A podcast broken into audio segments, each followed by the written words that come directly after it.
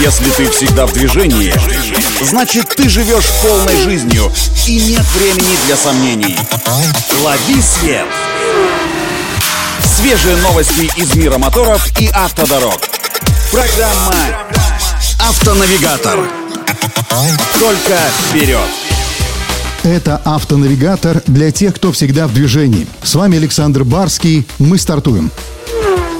Стало известно, что белорусский завод BLG в Борисове, ныне выпускающий только кроссоверы, планирует наладить производство и бюджетного седана Geely. Какая именно модель готовится к локализации, в компании не уточнили, отметив лишь, что это будет машина более бюджетного класса. Стало быть, и по цене она будет самой дешевой из ныне выпускаемых в нашей стране Geely. Есть все-таки робкие предположения, что речь может идти либо о Geely Grand четвертого поколения, либо о Geely Preface. Ранее сообщалось, что завод BLG до конца года поставит в Россию 15 тысяч автомобилей Geely, а в перспективе увеличит их локализацию. В частности, шины, аккумуляторы для электромобилей, часть шумоизоляции, блок управления ГЛОНАСС, стекла и мосты для подвески скоро будут белорусского и российского производства.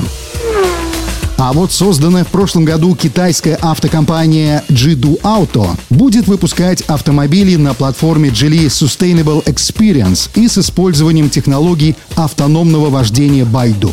Первый такой футуристический электромобиль Jidu выйдет ограниченной партией из тысячи экземпляров уже в октябре текущего года, а официальные поставки серийного первенца Jidu на платформе Geely стартуют во второй половине следующего года. Дождемся, посмотрим, может быть и покатаемся.